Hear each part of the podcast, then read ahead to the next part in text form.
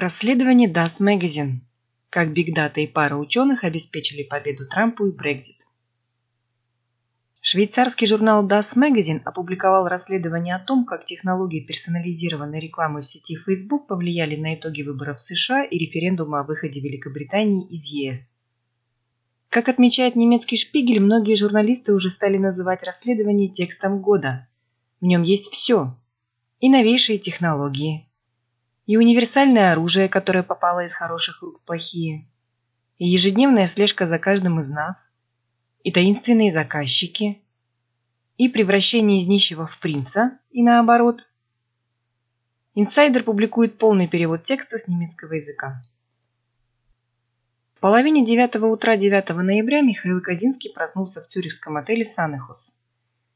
34-летний ученый приехал, чтобы выступить в Федеральной высшей технической школе с докладом на конференции об опасности Data и так называемой цифровой революции. С подобными лекциями Казинский разъезжает по всему миру, ведь он является ведущим экспертом в психометрии, разделе психологии, основанном на анализе данных. Включив тем утром телевизор, он понял – бомба разорвалась. Дональд Трамп избран президентом США, несмотря на все прогнозы социологов. Казинский долго смотрит новости о триумфе Трампа, о результатах голосования по разным штатам. Он подозревает, что произошедшее как-то связано с его научными разработками. Казинский вздыхает и выключает телевизор. В тот же день доселе малоизвестная лондонская фирма рассылает пресс-релиз следующего содержания. Мы поражены тем, что наш революционный подход к основанным на данных коммуникациям внес такой существенный вклад в победу Дональда Трампа. Пресс-релиз подписан неким Александром Джеймсом Эшбернером Никсом. Ему 41 год, он британец и возглавляет компанию Cambridge Analytica. Никс всегда носит костюм, модные очки, а свои светлые волосы обычно зачесывает назад. Задумчивый Казинский, прилизанный Никс и широко улыбающийся Трамп. Первый сделал цифровую революцию возможной, второй осуществил ее, последний стал благодаря ей победителем. Насколько опасна бигдата? Сейчас каждый, кто не жил на Луне последние пять лет, знаком с термином бигдата. Этот термин значит и то, что все, что мы делаем в интернете или офлайн, оставляет цифровой след. Покупка по кредитке, запрос в Google, прогулка со смартфоном в кармане, каждый лайк в соцсети – все это сохраняется. Долгое время никто не мог понять, для чего хорошего могли бы пригодиться эти данные, ну, кроме тех случаев, когда в ленте Facebook всплывает реклама средств от гипертонии, потому что недавно мы искали в Google, как понизить давление. Непонятно было и то, чем же является бигдата для человечества – большой опасностью или большим достижением. Но с 9 ноября мы знаем на это ответ.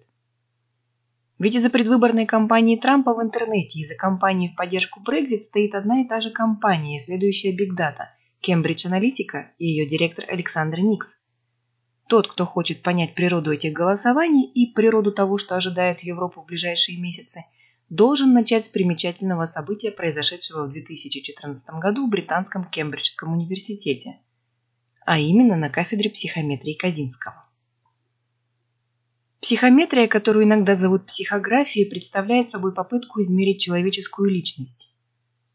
В современной психологии стандартом является так называемый метод океана по буквам Ocean, анаграмму пяти измерений на английском языке. В 1980-е годы два психолога доказали, что каждая черта характера может быть измерена при помощи пяти измерений.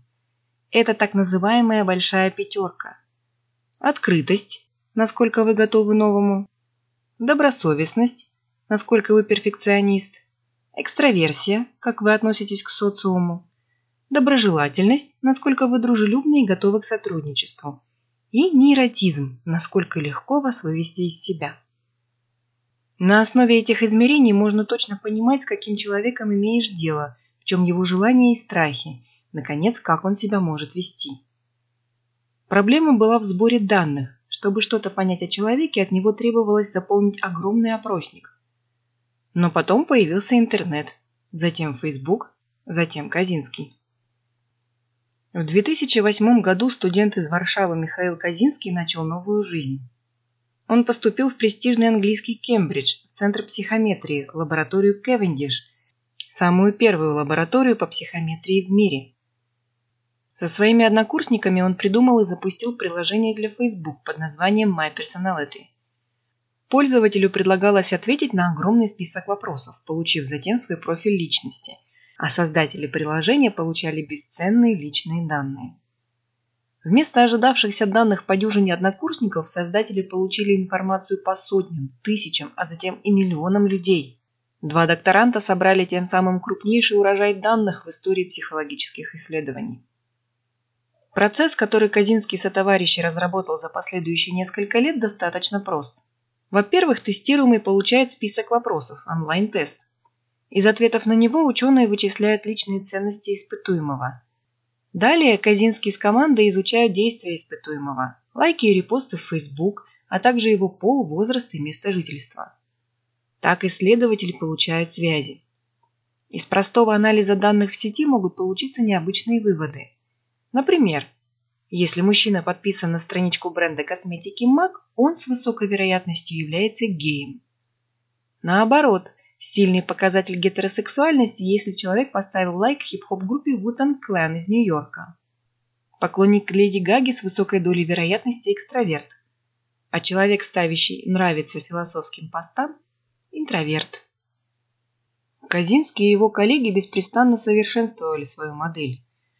В 2012 году Казинский доказал, что анализа 68 лайков в Facebook достаточно, чтобы определить цвет кожи испытуемого, его гомосексуальность и приверженность демократической или республиканской партии США. Но процесс идет дальше. Интеллектуальное развитие, религиозные предпочтения, пристрастие к алкоголю, курению или наркотикам.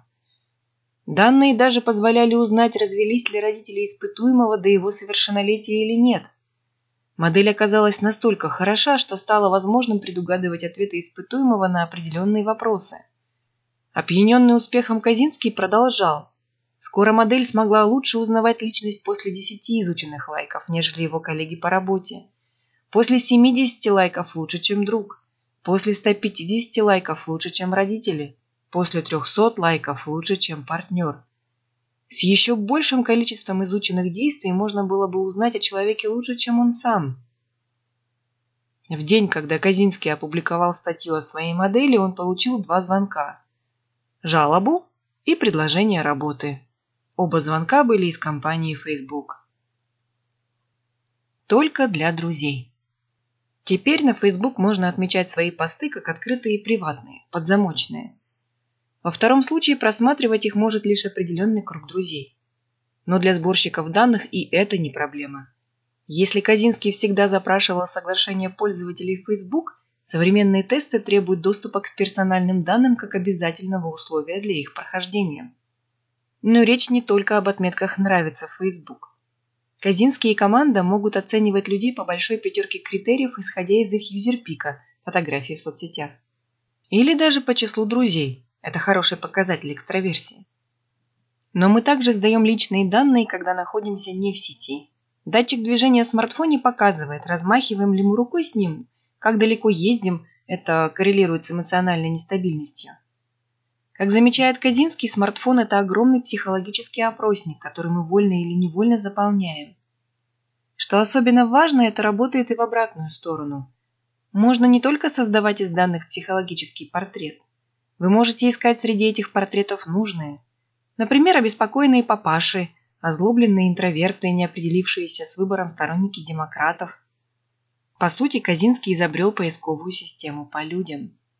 Все яственнее Казинский понимал и потенциал, и опасность своей работы. Всемирная сеть для него всегда казалась даром небес.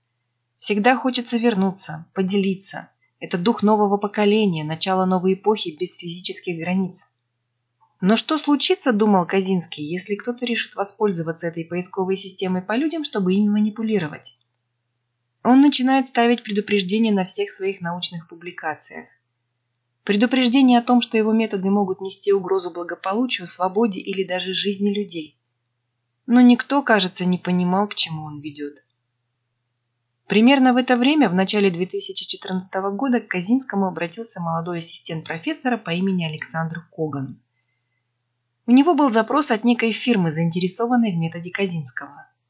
Предложение состояло в том, чтобы проанализировать путем психометрии 10 миллионов американских пользователей Facebook. С какой целью собеседник не сказал и соображений конфиденциальности. Казинский сначала согласился, ведь речь идет о больших суммах в пользу его института, но потом начал медлить согласием. В итоге он выжил из Когана название фирмы SCL или Лаборатории стратегических коммуникаций. Казинский погуглил название компании. Мы являемся глобальной компанией по управлению предвыборными кампаниями, гласил сайт фирмы, предлагая маркетинг на основе психологии и логики. Фокус на влиянии на исход выборов. Казинский недоуменно щелкал по страничкам сайта, раздумывая, чем же может заниматься эта фирма в США. Чего Казинский на тот момент еще не знал, за SCL стоит сложная корпоративная система, завязанная на налоговых гаванях. Позднее это было показано в панамских документах и разоблачениях Wikileaks. Часть этой системы ответственна за кризисы в развивающихся странах. Другая помогала НАТО разрабатывать методы психологической манипуляции гражданами Афганистана. Одна из дочерних компаний SCL, та самая Cambridge Analytica, зловещая маленькая компания, организовавшая интернет-компании в поддержку Брексита и Трампа. Казинский ничего об этом не знает, но подозревает неладное. Изучая вопрос, он узнал, что Александр Коган создал тайную компанию, которая ведет дела с SCL. Из документа, который есть в распоряжении Death Magazine, следует, что SCL получила данные о методе Казинского именно из рук Когана. Внезапно Казинского осенило, что Коган мог скопировать или выстроить заново его систему, чтобы затем продать ее политтехнологам из SCL.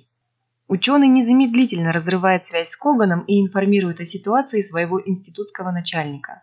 Внутри института зреет конфликт. Учреждение опасается за свою репутацию. Коган переехал в Сингапур – женился и начал именовать себя доктором Спектром. Казинский переехал в Штаты, начав работать в Стэнфорде. Больше года все идет спокойно. Но в ноябре 2015 года лидер радикальных сторонников Brexit Найджел Фарадж объявил, что его сайт подключает к работе со своей интернет-компанией некую компанию, специализирующуюся на Big Data, а именно Cambridge Analytica. Ключевая компетенция фирмы – это политический маркетинг нового типа, так называемый микротаргетинг, основанный на методе океана. Казинский начинает получать множество писем. Учитывая слова «Кембридж», «Океан» и «Аналитика», многие думают, что он как-то с этим связан.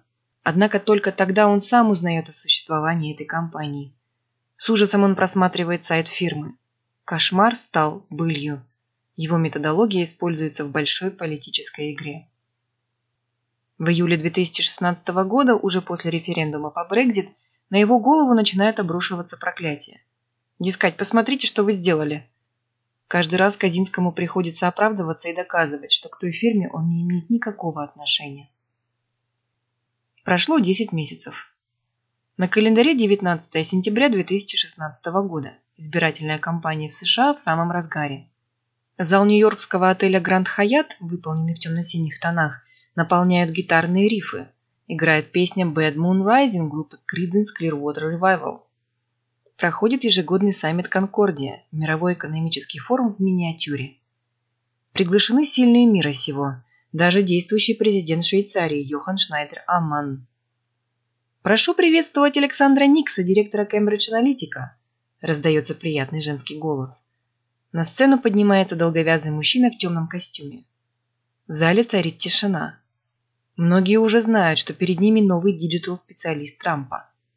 «Скоро вы будете называть меня мистер Брексит», таинственно написал Трамп в своем твиттере несколькими неделями ранее. Действительно, политологи уже писали тогда о сходстве программы Трампа и его сторонников выхода Великобритании из ЕС. И лишь немногие знали о связи Трампа с малоизвестной Cambridge Analytica. До тех пор digital-кампания Трампа состояла более-менее из одного человека – Брэда Парскейла. Маркетинговый энтузиаст и основатель одного провалившегося стартапа, он создал для Трампа простенький веб-сайт за полторы тысячи долларов. 70-летнего Трампа едва ли можно назвать человеком цифровой эпохи.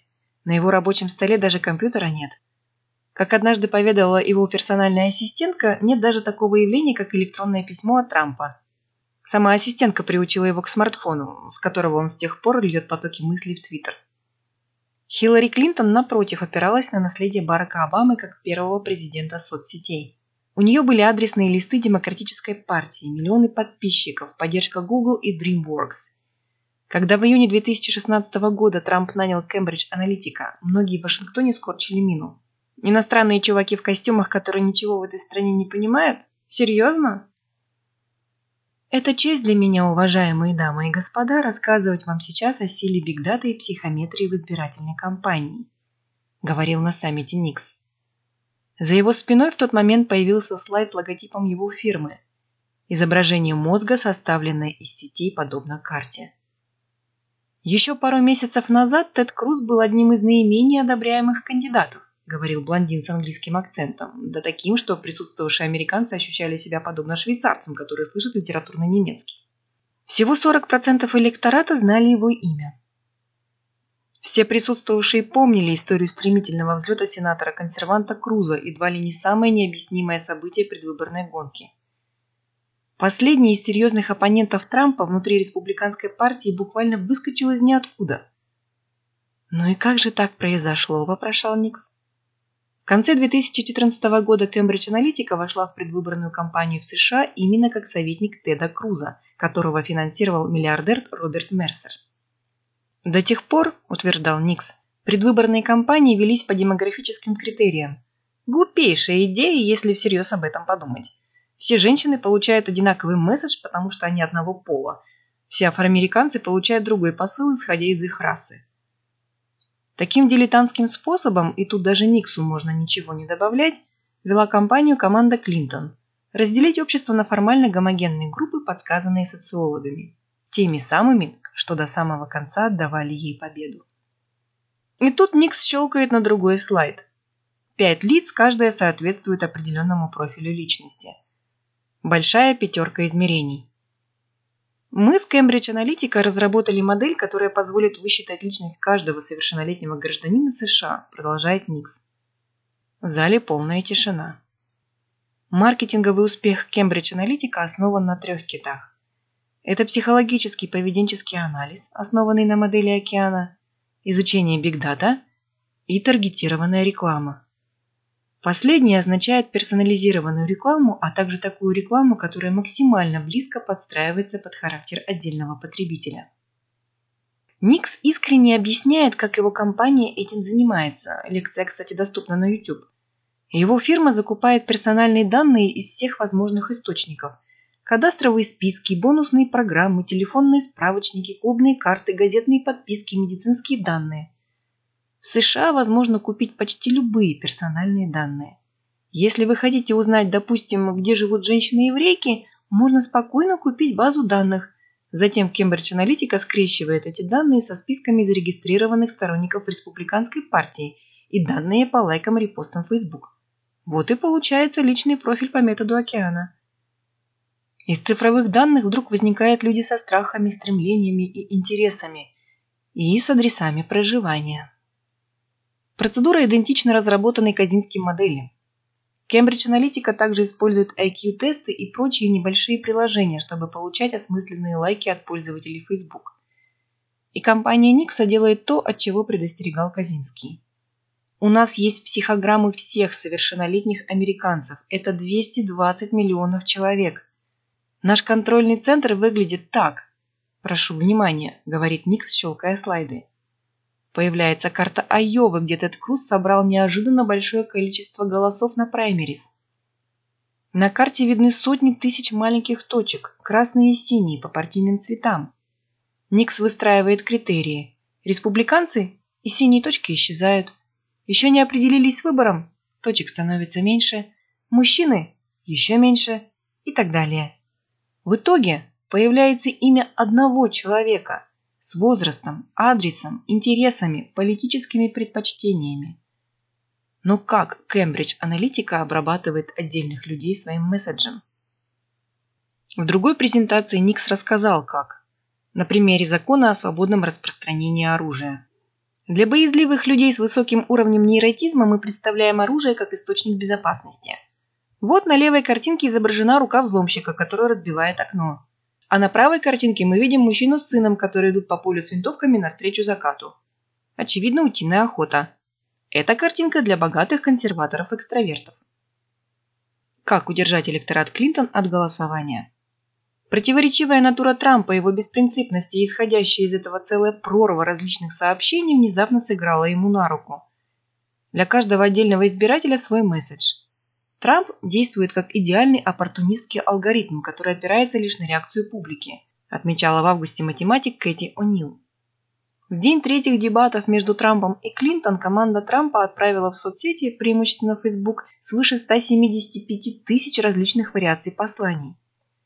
Они различались лишь в мельчайших деталях, чтобы максимально точно психологически подстроиться под конкретных получателей информации.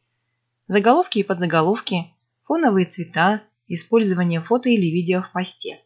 Филигранность исполнения позволяет сообщениям находить отклик у мельчайших групп населения, пояснил Das Magazine сам Никс. Таким способом мы можем дотянуться до нужных деревень, кварталов или домов, даже до конкретных людей. В квартале Маленький Гаити в Майами была запущена информация об отказе фонда Клинтон участвовать в ликвидации последователей землетрясения в Гаити, чтобы разубедить жителей отдавать свои голоса Клинтон. Это было еще одной целью – удержать электорат Клинтон – Например, сомневающихся леваков, афроамериканцев и молодых девушек от урны для голосования. Подавлять их выбор, по выражению одного из сотрудников Трампа.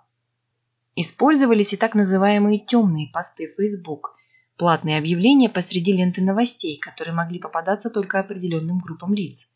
Например, афроамериканцам показывали посты с видео, на котором Клинтон сравнивала чернокожих мужчин с хищниками. Мои дети не смогут больше объяснить, что значит рекламный плакат с одинаковым сообщением для всех и каждого. Завершает Никс свое выступление на саммите Конкордия. Благодарит за внимание и спускается со сцены. Насколько американское общество в данную конкретную минуту обрабатывается специалистами Трампа, сказать трудно, ведь они крайне редко атакуют на центральных телеканалах, а чаще всего используют социальные сети и цифровое ТВ. И пока команда Клинтон, работавшая по лекалам социологов, пребывает в литургии, в Сан-Антонио, где располагается цифровой штамп Трампа, возникает, по словам корреспондента Bloomberg Саши Исенберга, вторая штаб-квартира. Всего дюжина сотрудников Cambridge Analytica получила от Трампа в июле 100 тысяч долларов, в августе еще 250 тысяч долларов, в сентябре еще 5 миллионов. По подсчетам Никса общая сумма оплаты услуг составила 15 миллионов долларов. Но и проводимые мероприятия тоже радикальные. С июля 2016 года волонтеры компании Трампа получили приложение, которое подсказывает политические предпочтения и личностные типы жителей того или иного дома. Соответственно, волонтеры-агитаторы модифицировали свое общение с жителями, исходя из этих данных. Обратную реакцию волонтеры записывали в это же приложение, и данные отправлялись прямиком в аналитический центр Cambridge Analytica. Фирма выделяет у американских граждан 32 психотипа, сконцентрировавшись лишь на 17 штатах. И как Казинский выяснил, что мужчины-поклонники косметики MAC скорее всего являются гомосексуалами, Кембридж Аналитика доказали, что приверженцы американского автопрома однозначно являются потенциальными сторонниками Трампа. Помимо прочего, подобные открытия помогли самому Трампу понять, какие послания где лучше всего применять.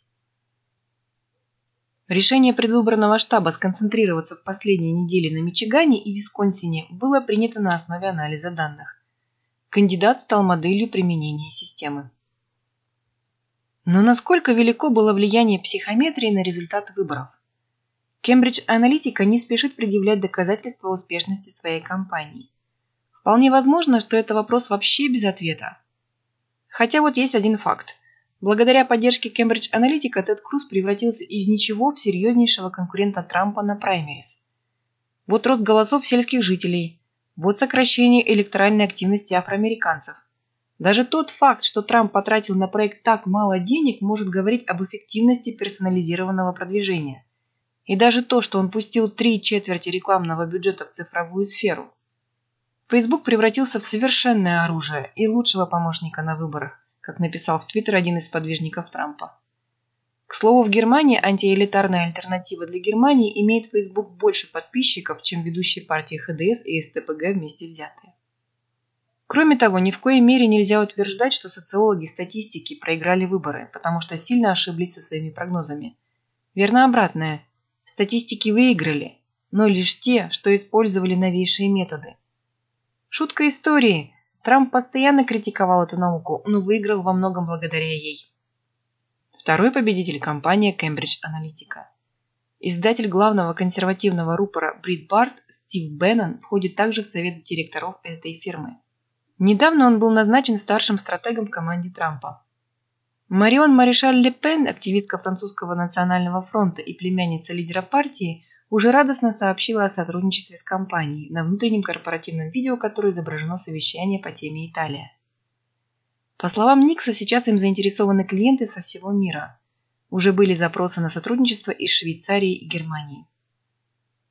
Все это наблюдает и Казинский из своего кабинета в Стэнфорде. После выборов в США в университете все стоит вверх дном. На развитие событий Казинский отвечает самым острым оружием из доступных исследователей – научным анализом. Вместе со своей коллегой Сандрой Мац он провел серию тестов, результаты которых скоро будут опубликованы. Некоторые из этих выводов шокируют. Например, психологическое таргетирование, подобно тому, что использовали в Cambridge Analytica, повышает число кликов на рекламе Facebook на 60%. Вероятность же того, что после просмотра персонализированной рекламы люди перейдут к действиям, то есть купят ту или иную вещь или проголосуют за нужного кандидата, возрастает на 1400%. Теперь мир перевернулся. Брекзит состоялся. В Америке правит Трамп. Все это началось с человека, который хотел предупредить нас об опасности. Сейчас он снова получает кучу жалоб на рабочую почту. «Нет», — говорит Казинский, — «тут нет моей вины. Это не я соорудил бомбу. Я лишь показал, что она существует».